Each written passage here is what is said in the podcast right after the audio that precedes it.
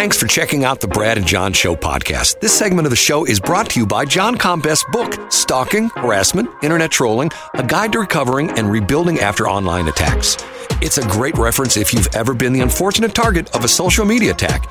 It's available on Amazon. Just search John Combest. That's C O M B E S T, John Combest, and the book will show up in your search results. Now it's time for another segment of the Brad and John Show. Can you handle it? The new owner of this station, I want to make sure we have the best talent on the air. That's why I've decided to ban all real estate agents and only have real talkers like Brad and John. Here they are, B and J. I'm Egbert, the owner of this station. Check out my website at egbert.com. That's E G G B U R T, egbert.com. Now it's back to Brad and John. Check out their website at bjshow.co. The BJ Show? Come on, guys. Anyway, here's B and J. And we have some off to a bad start again. Some technical problems here, and I apologize for that, John. Okay, we are back. Hey, it happens. And I hope you are back. Correct? You are that? I'm here. I'm right here. Okay, hold on a minute. I got to stop something here. Uh, do, do, do, do this. Okay. Uh, it is the B and J show. Brad and John. B and BJShow.co. I still have trouble with that. I don't believe. You've got to consecutively write two in a row. Yeah, no, it's pretty bad. Okay, a lot of things to talk about this morning. First off, and I want to talk, and first off, I want to set the stage by saying I'm not an electric car hater.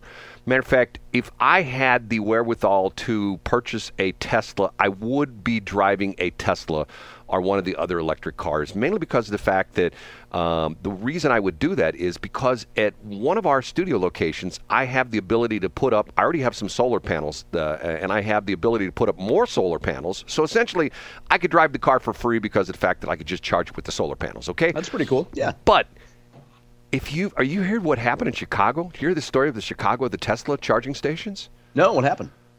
Oh yeah, I, I saw a clip of this, but I didn't I didn't read anything about it. What happened? You can't get the cars to charge. All these people, their cars won't charge, and this is sort of complicated. And I am not the chemical uh, engineer or anything like that, but batteries have certain batteries have different times types of chemicals. For the most part, the, the batteries in your cars are what they call lead acid. The, the thing that makes it work there's there's liquid acid in there and there's lead, and that's how there's a you know a chemical reaction between the lead and the acid which produces electricity. Okay, and there are other kinds of batteries, lithium lithium ion. Uh, for a long time, it was NiCads, nickel cadmium, and stuff like that. Okay, batteries charge at different rates at different temperatures. If you get into very sophisticated batteries, they will have a charging sensor on them that reads the temperature of the battery. And the amount Okay. of charge that is put into the battery is dependent upon the temperature of the battery. If the battery gets overheated, it'll stop charging the battery. If the battery is very cold, it will charge the battery very, very, very slowly. This Got is it. the problem. This is the problem they're having in Chicago, where these people are going to the Tesla charging stations. Now, keep in mind also because of the fact that it's very, very cold, colder than it has been here in in St. Louis, but uh, even colder in Chicago, way below freezing in Chicago. Any kind of battery has diminished capacity once you get below a certain temperature, and once you get below a certain certain temperature, the battery capacity is just all gone to hell. I mean, it's just you know, in other words, you could pick up a car. Let's say you could pick up a car in Miami and it was fully charged, and let's say you loaded that into an airplane and you flew it. You didn't drive it. You flew it to Chicago and you rolled it out on the tarmac, and it got you know cold in Chicago. The car got all you know colded up, uh, as opposed to heated up. Uh, the car got all colded up, and uh, you looked at the battery gauge. It might show 50% capacity. So in other words, you haven't used any of the capacity. It's just because of the fact it's cold. That This makes is- sense, yeah. This is the problem with the electric cars. Is that is that you know once again, I'm not saying that electric cars are bad. What I say is let people have a choice. These states that are sure, already yeah. mandated, you can't have an, uh, an what called an ICE, which is internal combustion engine, which is essentially your regular old gasoline or diesel engine. You can't have an ICE engine past the year 2030. Well, first off, there's the problem there's you know there's the situation with charging stations second off there's not enough power in the grid like for example right now in st louis area and in the areas that are having the extreme cold weather like, like we're having there is a huge draw on the electrical grid because of the fact that a lot of people have electric heat already. They don't necessarily all have gas heat, but even if they do have electric or gas heat, they've got a space heater, you know, electric space heater they plug in, or they've got a you know a coil that they wind around their pipe so they don't freeze, and you know, so and and they're and they may be uh, using uh, you know they may be uh, even to the point this is not the kind of thing you should do, uh, but sometimes people would open up their stove and turn their stove on, and you know, especially if electric stove, it's a gas stove, shouldn't do that. That's dangerous. But electric stove people will do that. So in other words, we're having a peak, uh, just like we have in the summer, we're having a peak usage on the electric grid. Okay, that's without having a gazillion electric cars. I mean, Yeah. once you hit all these electric cars, it just, I'm just going like, okay. And once again, the people, you read these stories, like for example, there was a story, a guy uh, in Chicago read the story about he has a Tesla. He went to the to the supercharging station. It wouldn't charge. He had to call a flatbed tow truck to pick up the car and take it somewhere and put it inside so we could charge it.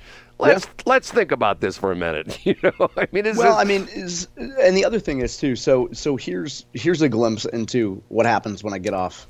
What, de- depending on depending on kids' school schedule on any given day, but when I get off this call, so we're done at eight o'clock.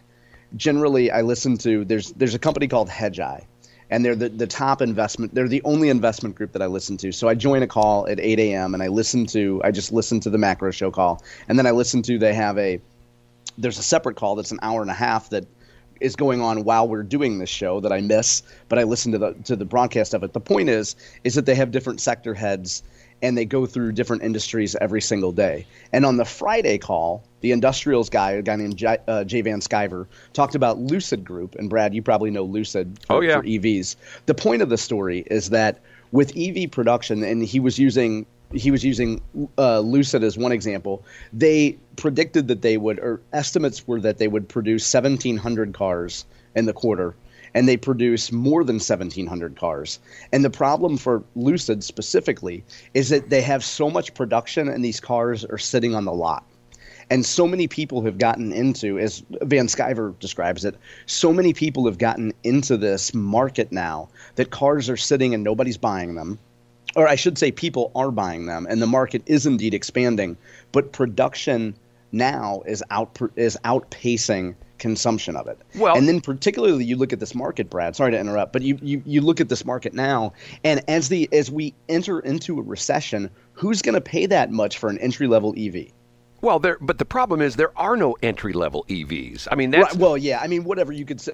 I mean, entry level. Let me put that in in air quotes there, Brad. An entry level EV. Well, Tesla when they came out with they said the S model was going to be thirty nine twenty nine thousand dollars. Okay, For fine. poor people. That's for poor people. Well, find me one at twenty nine thousand dollars. Right, absolutely You not. can't see the same thing that's happened. What's interesting about this is the same thing that's happened in the pickup truck market. Okay, if you go back thirty years, pickup trucks were work trucks. Okay, they didn't have fancy interiors. Yeah. They didn't have you know power windows and stuff like that. And your typical pickup truck was a regular cab truck, not a extended cab or a super cab or a crew cab, whatever they call it and an eight foot bed. That was a pickup truck, an eight foot bed. And the reason for an eight foot bed is because you could put an eight foot, uh, uh, you could put a four by eight sheet of plywood in the back, back four by eight sheet of drywall in the back, put some, you know, two by fours, Some two by two by fours, yeah. you know, all that kind of stuff in the back of the truck. Okay, it's almost. I would be willing to bet you if I said to you, John, I want you. Here's your. Here's your. Let's have a bet. Uh, you go out today. Hold on a minute. I get an allotment. You give me an allotment No. to spend on a pickup. No, I would just say go out and find me at a new car dealership. Find me a regular cab, eight foot bed pickup truck that you could buy that's like a stripper version. In the Ford, that would be what they call an XL, uh, rubber floor mats, that kind of stuff. Like a basic level. Basic level. Uh, I would be willing to bet you you can't find one. Wow. And I didn't know that. Oh yeah, yeah. You just can't find them anymore because what's happened is that there are now trucks being sold, pickup trucks being sold. Hold on, just a minute. There are pickup trucks being sold for hundred thousand dollars. It's not unusual to go on a, a, a, lot for a Ford dealership. Now we're talking about you know a diesel crew cab, you know a diesel dually. In other words, you know six wheels, four in the back, two up front, uh, a diesel dually, but still hundred thousand dollars. Okay. The dealership, I mean, the, the dealership, the manufacturer probably cost them eh, $40,000 to make that truck, okay? So they're making $60,000 profit. Why in the world would they make a forty thousand dollar work truck that they're maybe making eh three thousand dollars on, where they can crank out Yeah. all these high end. And the crazy th- thing is, people are buying them now. Of course, and and you know that because obviously they wouldn't produce, they they wouldn't ignore that that lower level if they if they thought there was money there. But what's happened is Ford, especially, which came out with the Lightning, which is their all electric pickup truck, nobody is buying them. They're sitting on the lot. Ford with the Mach E, which is essentially is the some of the Mustang is the Mus- Mustang Mach E. Some of the Mustang, uh, you know, diehards are very still are very upset because for decades and decades and decades and decades. The only car that, that held the Mustang name was the two door, uh, you know, two door sports coupe. He was in a fastback or a sports coupe or something like that. Now they make what they call the Mustang Mach-E, which is a four door thing, which looks a little bit like a Mustang, but it's all electric. They're not going anywhere. I heard a story yesterday. You know, once again, I'm the radio nerd. I listen to all these different radio stations. A guy who was traveling, who was in an airport somewhere, trying to rent a car, and there were like three or four people in front of him, and they were being told, "Well, the only thing we have is an electric car," and the people were going like, "Are you going to get any gas cars in?" We're probably within about an hour or so. I'll wait. Next person comes Yeah. up in line. I can believe it. because nobody wants an electric car. You know, So what? So what you do then, if you're in the EV market, if I'm brainstorming in the EV market, and Lord knows these folks started on this what 10, 15 years ago, this element of it. So what you do is, I mean, you have to do it from the from the government end, or you go to a large corporation and say, hey, if you guys want to meet your ESG goals, we've done the we've done the math, and if you convert let's say i don't know you work for a major agriculture company that has a field team that sells seed all day long who would that be? uh, Pioneer, Dow DuPont. okay. Let's just say, let's just say Corteva. Let's not say any companies that have a auxiliary branch here in Chesterfield or Creve Coeur. But if you were a large agrochemical producer and you had people in the field selling stuff all day, you go to them and you say, hey, listen. You know, you don't have to cut your pollution at those plants so much if you make all your salespeople go from that old F 150 to an EV. Well, that's the whole crazy thing with this. I think we talked about this. I, I heard that show. It was actually on NPR, and it was a very in-depth show on this crazy thing where they were buying the what do they call it, Rex, R E C S, or something. Some it had to do with um, essentially The carbon credits? Yeah, but it's sort of like energy credits.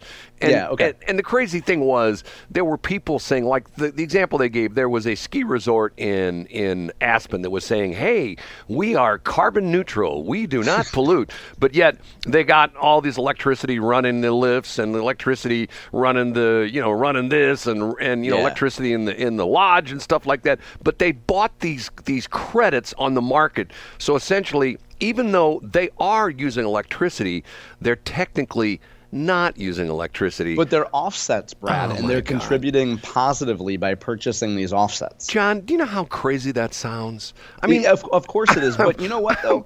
Think of the number of people, and I worked shoulder to shoulder with these folks for more than a dozen years. If your job is based on can is based on meeting some threshold, you are going to do whatever fuzzy math you can to show that that product it could be a chemical coating on a frying pan or it can be a pesticide or or something on a ski lift an Aspen if you can show hey look we're offsetting our carbon then you know what ESG funds can invest in you and you get a bonus and you meet your goals for the year and you know what and tw- your 2025 goals are going to be based on some fuzzy math too Well, the whole crazy thing is just like you said. The crazy thing about the fact that it's, it's just all. hold on a minute. Don't know what's wrong with my voice this morning. It's all just fudging the numbers. That's all it is. You know, Yeah. there was I saw a cartoon over over the holidays, and I'll skip this part if I'm playing this show for my kids. But there, I saw a cartoon that said, you know, some of you are making fun of kids for believing in Santa Claus when some of your careers are based on ESG numbers. Well, let, for those of you uh, in the audience who don't know what ESG, explain ESG. ESG is a standard by which companies, non-governmental organizations, and others judge themselves. It's environmental, social, and governance standards. So, in other words, do you meet environmental thresholds of carbon sequestration or carbon pollution? On the social element, do you hire enough handicapped, transgender, Asians, or other people that check diversity boxes? And then on governance, do you do the right thing when it when it comes to uh, policing your internal policies or putting enough people of color on your board of directors? And this was started by what the World Economic Forum and a bunch of companies gravitated yeah, to this. Yeah, and and so if you so it, it's a good way for to pressure. Now, if I were on the progressive side, Brad, I would say that it's a good way to encourage companies to do the quote unquote right thing. And the beauty of it on the left is that once you hold some companies to a to a current standard, if you're in com- if your radio if we come out and say that Egbert is the first carbon neutral radio station in Missouri, and people start asking, you know, Hubbard why their stations aren't carbon neutral, then we're pressuring them to buy the same BS data set that shows that they're carbon neutral or whatever. The backlash is, which is now starting to happen more and more, that if you are a company that is uh, focused on ESG, uh, you may not pay attention to how much money your company is making, and your profits may not be good, and therefore your stock price may be in the toilet. Mm-hmm. And now there are people saying, "Hey, hold on a minute. I don't care, you know, what your ESG is. I've invested my pension fund in your company. I want my return on investment. I want my you can you can throw your ESG numbers around. I want my ROI. You know, that, you know you're absolutely right. And the, and the the the counter argument to that, again, from a progressive, would be like, well, Brad, we're not going to put Egbert Radio in our super ESG woke radio fund. So companies that want to so so companies that want to allow employees to invest their pension and 401k, you're not going to be in that ESG woke fund, Brad. Okay, we're going to switch gears here. And I'm, you know, I'm going to say something that, uh, let me preface this by saying the January 6th thing, the whole thing, which happened over three years ago now, January 6th, 2021. It's now 2024, and today's the 16th day of January. So this happened three years and 10, uh, 10 days ago, okay? I think it's a bunch of nutbags who ended up doing what they did. Okay, mm-hmm. and I, I can't stress that enough. That that is not representative of Republicans or, or conservatives, or even to the point where where like for example when when we used to have we used to have the uh, the Brian Nieves show on the AM station, uh, which believe it or not, um, we're not on right now. We're just on KSLQ. But when we used to have the Brian Nieves show, he called it the Patriot Enclave, and he does it on Tracy's station right now. Yep, He's taking right. the same thing. Um, we used to have some of the Oath Keepers come in. And and they were to the point where they were, and maybe the, the, the movement has morphed, but at that point in time, the Oath Keepers were an organization of men who essentially said, we are responsible for our families. We are mm-hmm. responsible mm-hmm. for our wives and we are responsible for our communities and we are here to do the right thing. We are here to protect our communities.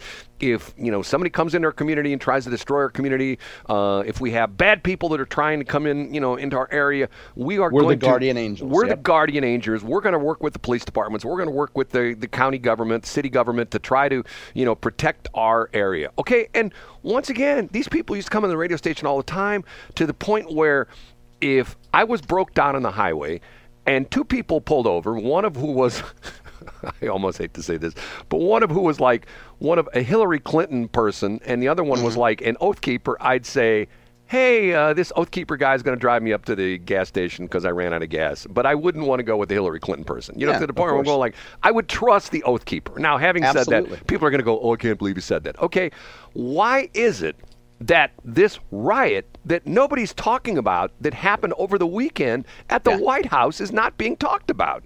Do you know because they weren't white conservative men and they can't be vilified. There and this is like the world's best kept story that a bunch of these pro Palestinian people attacked the White House. And I read the story when in some spots they damaged the fence to the White House. Okay. They were trying, and the Secret Service people essentially put the White House in the lockdown, uh, put some of the staffers, I guess they have like safe rooms and stuff like that in the White House. I think they have like a tunnel or something like that down there. They were essentially preparing for the White House to be overrun. But yeah. Well, here's here's why, Brad, and here's why here's why I think it's okay because the, there's been a long and valuable history of anti-war protesters or folks protesting war, protesting in Congress and at the White House. So let's give them a little bit of room. And also, Brad, among this group over the weekend, nobody was wearing a Viking helmet. and a Viking helmet is the indicator by which we decide what is and what is not an insurrection. I just, to me, you know, and once again, I heard about this story. I go, how come this isn't the the world's the number one top story? Because because we had to keep Donald Trump from launching authoritarianism in Iowa, and we failed, Brad. we'll talk about that next. I so see once again, you know, if we had found out that our founding fathers, the Jeffersons and the Washingtons and the Franklins and the people like that, and the Adams had been cryogenically frozen back in there. You know, when they all died, and essentially they Yep. they didn't die when they let's say some aliens came to the to the planet Earth and they found these people uh, as they were getting near death. They go, "We are going to freeze you. We're going to we're going to bring you back in 200 plus years," and they unfroze them and they dumped them in D.C. and said, "Okay, look at what your country has done." They would be shocked, you know, because of the fact that they go like. This isn't what we wanted. This isn't how we envisioned the country. This is crazy. They would get in, they would get in their Lightning EV and they would head to Montana. Or you know they would head to Crapville because they know there's there's friendly oath keepers Right, not far right. from from Crapville. Right, Crapville. Do you know I'm going to run for mayor of Crapville in April? Do you know that? Do you think you'll have opposition? No, I'm going to be it. Uh, I think the real estate industry might run somebody against you, Brad. you know, they very well may. Okay, we're going to take a break. Let me see where we're at. I've lost track of things here. This We're is two minutes over, and it's because of me once again.